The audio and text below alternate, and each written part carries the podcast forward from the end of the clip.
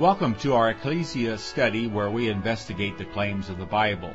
For many people, one of the main deterrents to accepting the teachings of Jesus is the noticeable disconnect between what Jesus taught and what many self-professed Christians say and do.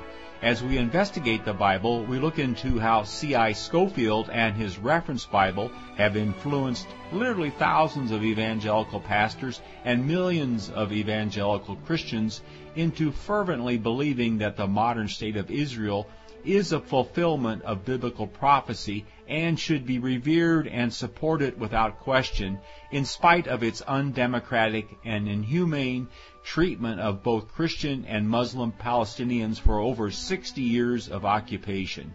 Our study leader is Mark Horton. To get notices of our new Bible examination programs, go to our website, whtt.org, and enter your email address in the subscribe to WHTT box on the right hand side of the website. Thanks for joining in our quest. In today's Bible examination, we're continuing on in the book of Hebrews. We're going to be starting chapter 12. We'll learn about the examples of Christ's endurance that we know continues to this very day and will continue. Chuck, would you lead us in an opening prayer, please? Father, thank you for your blessings. Thank you for Mark and his message to us that we're going to receive. I thank you, Lord, that you are with us always, that you hear us, that you that you're there. This story about endurance, we just ask, Father, that you uh, give us strength to continue to serve as best we can in our way, and that you guide and lead us, and that you give us endurance, that we would keep on at times when maybe it's disappointing. We uh, thank you again for Mark and, and pray a blessing. But that his message will be a blessing to all who hear it. Amen. Great. Thank you. Amen. Amen Chuck. And uh, welcome, Mark. Oh, good. It's good to be back with uh, all of you. We are starting to wind down our look at this letter to the Hebrews, uh, written from a Judean believer to a community of Judean believers, probably still affiliated with a synagogue community somewhere in the Roman world uh, outside of Palestine. These were Greek speakers, both the author and the audience, who used the Greek Bible, the Septuagint, for their scriptures. That's the only verses that are quoted, and there are many that are quoted. They're all from the Greek Bible, the Septuagint. And we have just finished going through a list of the heroes of faith in the Old Testament with great emphasis being given to those who could put their trust in a God that could not be seen with human eyes or felt with human hands. These were individuals held up as good examples who could accept the reality of the spiritual realm, God Himself there and His truths that are spiritual and cannot be sensed in the physical world. And so after running down this list, then, he continues on and refers to them as a great cloud of witnesses. We want to start by reading verses 1 through 3. Therefore, since we are surrounded by so great a cloud of witnesses, let us also lay aside every weight and sin which clings so closely, and let us run with endurance the race that is set before us, looking to Jesus, the founder and perfecter of our faith, who, for the joy that was set before him, endured the cross, despising the shame, and is seated at the right hand of the throne of God. Consider him who endured from sinners such hostility against himself, so that you may not grow weary or faint-hearted. All right, thank you very much. So the author has placed the heroes of faith that we've gone through in chapter 11 as an audience, like spectators in a sports arena, who are looking down on the readers of this letter and they are running a race. They've got to get rid of anything that would weigh them down as they have to run with endurance this race that they have before them. Jesus Christ is the finish line. That's where their eyes are fixed. And He's the author and the finisher, or author and perfecter of our faith. And so he finished what he had to do. And so these Christians had to finish what they had to do. And again, we don't see in the Bible generally any loose ends. We don't see any postponement of promises. We see that when Jesus came, he took care of business. He did everything he needed to. And as we've seen consistently through this letter, it's a done deal. It's finished. And a little bit of detail is added here for the sake of the joy set before him. He bore the cross. And when I see this term joy, I think of Jacob in the book of Genesis having to work seven years to marry his sweetheart, Rachel, and the joy that was involved in the wedding feasts throughout most of history when all of the effort and the hard work and the planning could be consummated or, or finished. And we see that Christ did this not just because he thought it was a good idea to uh, to save Chuck Carlson or to save Mark Horton or anything like that. No, there there was a goal in mind, which was the bride, the bride of Christ, and the bride had to be perfected and made perfect, and for the wedding feast to take place, which is has such a central place in Jesus' teaching and the whole the Bible ends in that setting of the of the wedding feast. In order for that wedding feast to occur, Christ had to bear the cross. It wasn't that he just decided, you know, to save Chuck Carlson one day because it was a good idea. He needed Chuck Carlson. And so he needed all of us to be building blocks in the New Jerusalem, he needed all of us to be part of the body of Christ, the bride of Christ. So we, we have a, a purpose and we are purified by the blood of Christ in order to do God's work. Not just because God was in a magnanimous mood and thought it was a great idea one day. There were works that were planned for us to do from before the foundation of the earth, Paul tells us, and God was obsessed with bringing all this about. And so it was like the goal for him was to get to that point where the living stones of the new temple could be purified, set apart, sanctified, like they anointed the old tabernacle or the old uh, Ebenezer stone with oil. We are anointed with the Holy Spirit to serve a special purpose in God's plan. And this is a cause of great joy to God. I, I, believe this was also the joy that David found that made him the man after God's own heart. It was a tremendous goal that God worked for towards relentlessly and was never sidetracked. It was never postponed. It never failed. It came to fruition just as he had intended, and Christ bore the cross because it was necessary to get to the finish line. He allowed himself to suffer disgrace from some of the most despicable people in the world at that time. The political and religious leaders of Jerusalem. And he worked through all of that because he kept his eye on the goal before him. And he took his seat at the right hand of the throne of God. And we, we looked just recently at the parable of the pounds in the 19th chapter of Luke because it also illustrates the same theme as this letter to the Hebrews that a young man went away into a far country to receive his kingdom. He left the kingdom behind to be crowned. And this is exactly what we see happening here. Jesus left the kingdom behind in order to be crowned at the right hand of the throne of God. So, readers, he says, consider how he has endured such gainsaying from sinners. And again, in the specific context of Jesus Christ's earthly life, who were the sinners who evoked such hostility against him? The religious leaders of his day. Yeah, which John calls the Judeans. He uses that word, you know, three different ways.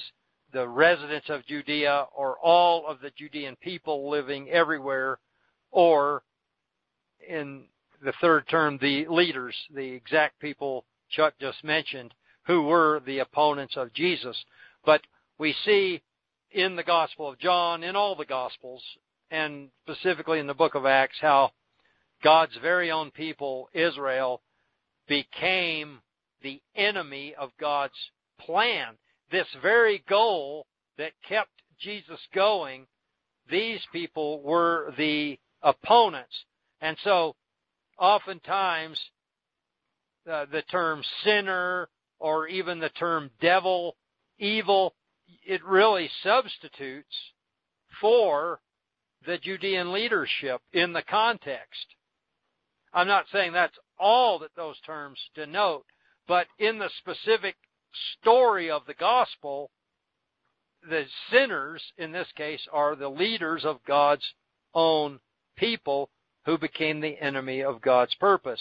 And in fact, these are also the enemies of the readers of this letter.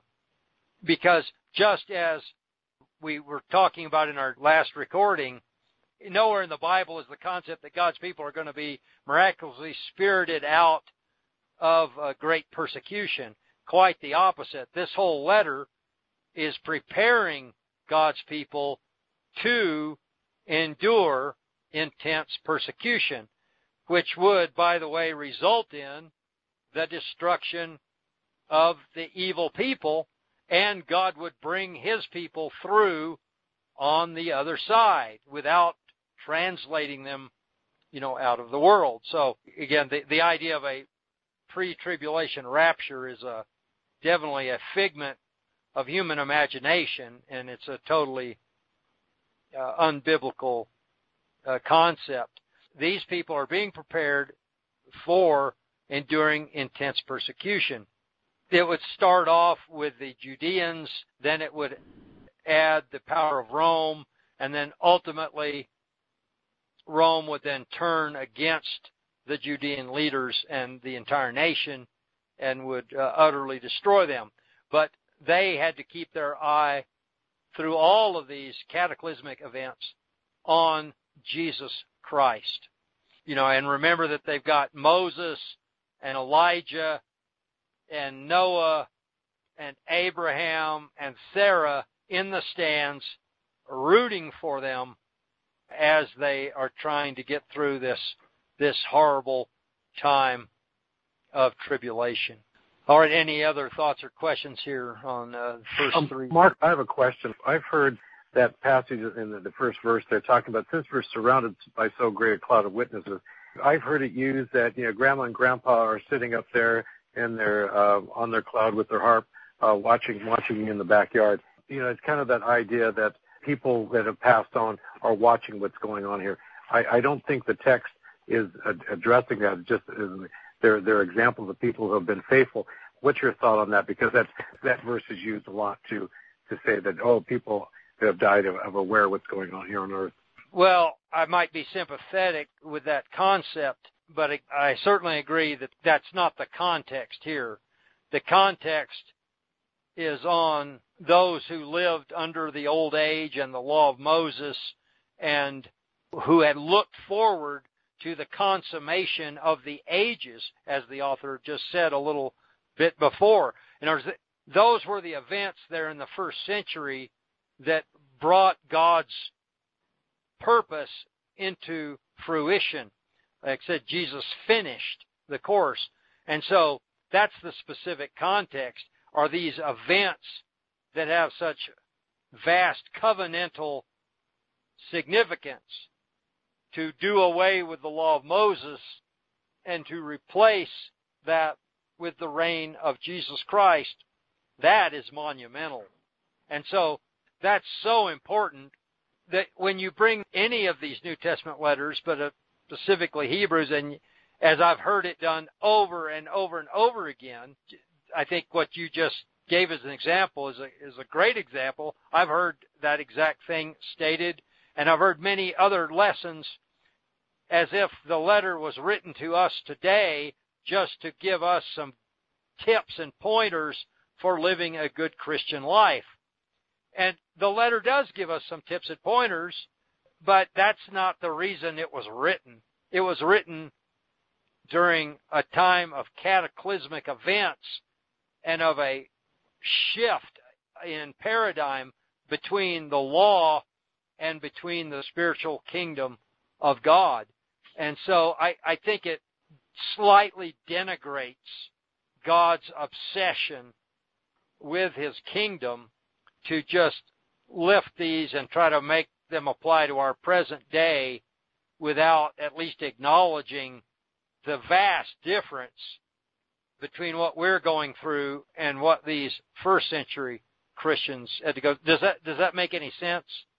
What what yeah, I'm trying, it does. It's it's a little uh, obscure.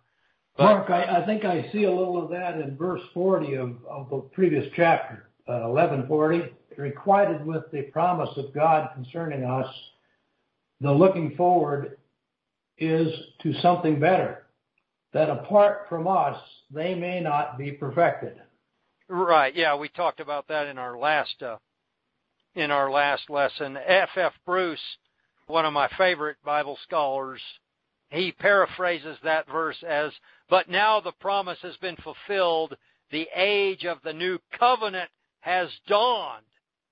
The Christ that all these heroes looked forward has come, and He has procured perfection for all of them and for us. But they all had to go in together to the wedding feast. So, yeah, yeah, exactly right.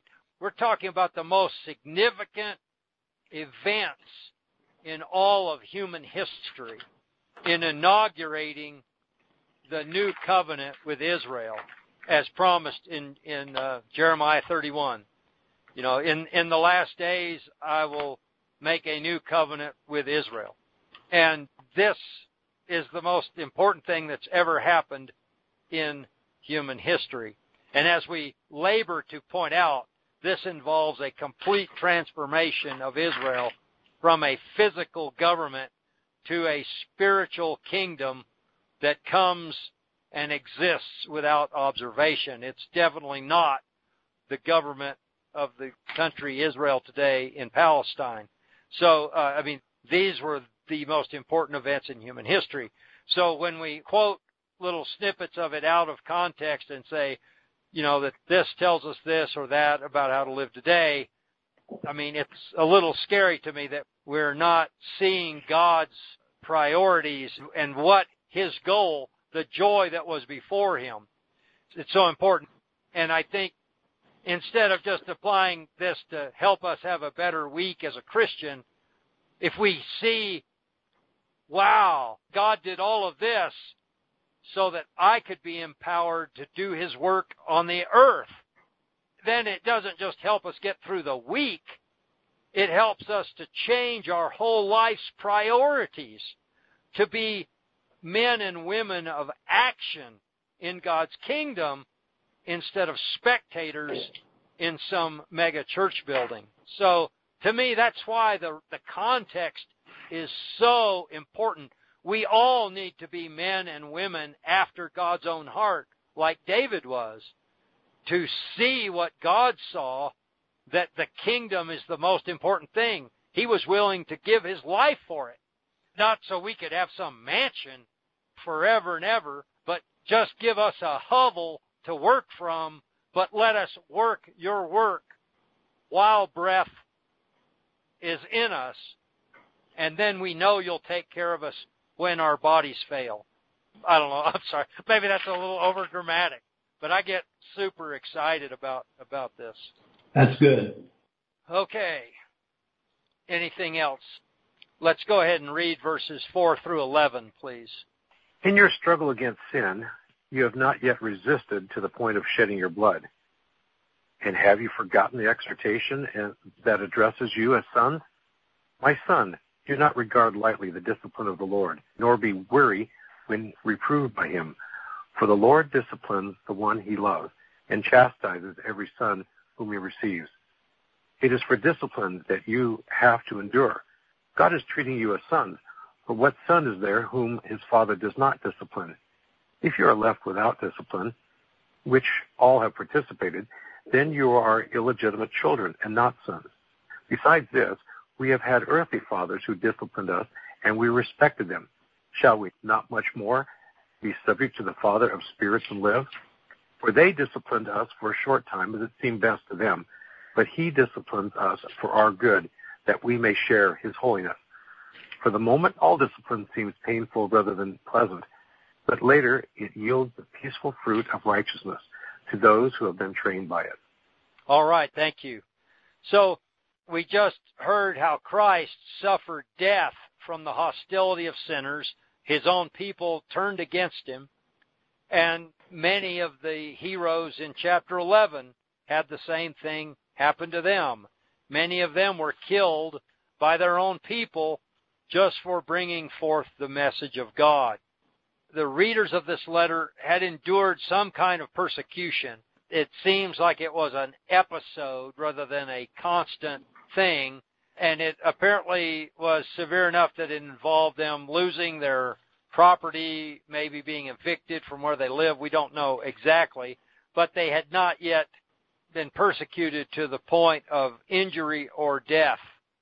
But they are plainly told here that this, well, I say plainly told, but it, it, it's obviously implied that that could be in their future, that things were probably going to be a little bit worse uh, in what was building at the time this letter was written than what they had endured earlier on. And so it was a time to redouble their efforts and to set aside anything that was hindering them.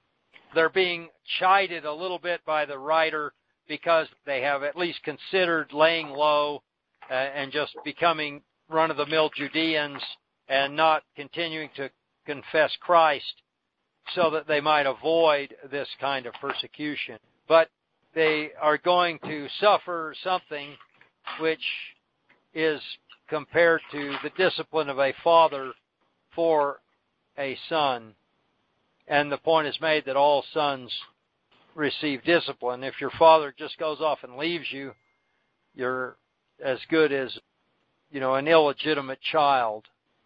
The designation here in verse 10 of God as the Father of our spirits is uh, unique. We don't see this exact phrase used anywhere else in the Bible. There is a an apocryphal book, The Parables of Enoch, which uses that phrase frequently. But again, it continues the trend in this letter to emphasize over and over and over the superiority of the spiritual to the physical. The concepts of, of suffering and discipline here are somewhat similar to some of the things we find in the book of Job, which is all about suffering. And in the 33rd chapter of Job, Elihu, the least wise of the friends of Job, because he's the youngest, of course, he makes some comments where he seems to go beyond his elders in understanding that uh, suffering doesn't necessarily come as punishment from God. There's also a little note on suffering in the 119th Psalm where the psalmist says, Before I was afflicted, I went astray, but now I keep your word. It is good for me that I was afflicted, that I might learn your statutes. And certainly the idea of following in Christ's footsteps is very active here in this image of an athletic race in an arena. Christ had to suffer at the hands of these sinners, and now you might have to suffer at the hands of these sinners. As I heard in a lecture a few summers ago, the groom leads and then the bride follows. And we see this in the New Testament. We see in the Gospels Jesus going out with the message and being abused for it. And then in the book of Acts, we see him give up his spiritual body, ascend into the heavenly realm as a spirit, and indwell his disciples as a spirit, and then they become his body, and then they follow in his footsteps. And they go out with the good message, and they then suffer at the hands of these evil people. So when we suffer for the kingdom of God, we are following in Christ's footsteps and we share a little bit in what he went through to bring us into his family. So it's definitely not like Job's friends thinking that suffering is uh, punishment from God for doing something bad. God often lets some of his most devoted followers suffer because they can take it and they can then experience even more of what Jesus experienced to bring the wedding feast, the joy of the wedding feast into reality. Any other thoughts on this paragraph? Comments or questions? This chastisement of the Lord sounds like it can be pretty intense because the Greek word is scourging. He scourges, verse 6. Yet he is scourging every son to whom he is assenting in the Greek. For God is scourging. Yeah, it, I mean, again. Sounds pretty firm. You know, if you look historically at the end of the first century, particularly through Nero's reign, the vast majority of Christians who were alive were tortured in the most horrible way and killed in the most horrible way. So it was a terrible thing, uh, and God wasn't punishing them. I mean, you know, it sounds pretty terrible to be crucified and then lit up as a human torch to illuminate one of Nero's garden parties. But they were actually blessed in a way to be allowed to share in the suffering of Christ and to win a certain victory uh, by enduring uh, what they went through. It was just a horrible, horrible time, and nothing, nothing like it has really happened as far as to Christians alone as a as a as a people. Certainly, there have been horrible historical events where, I mean, like in communist China, millions upon millions of Christians were tortured, executed as the communists consolidated power there. But there was something really horribly unique about the suffering that that first generation of believers uh, had to endure there at the hand of the Judeans and Nero. It's pretty vivid. Thank you. All right. Well, we will try to uh, pick back up next time here at uh, verse 12. Uh, I thank everyone for participating here. We're going to see the the idea of an athletic contest continued uh, through off and on down to the end of the letter as he starts to wind things up. Well, great. That was a fantastic study, Mark. We thank you for this.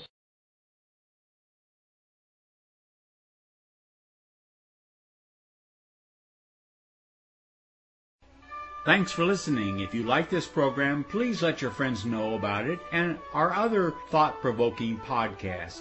And be sure to visit our website, whtt.org, for a wealth of information on Christian Zionism and other critical issues that we face. Also, at WHTT.org, you can watch for free our award winning documentary film, Christian Zionism The Tragedy and the Turning, Part 1.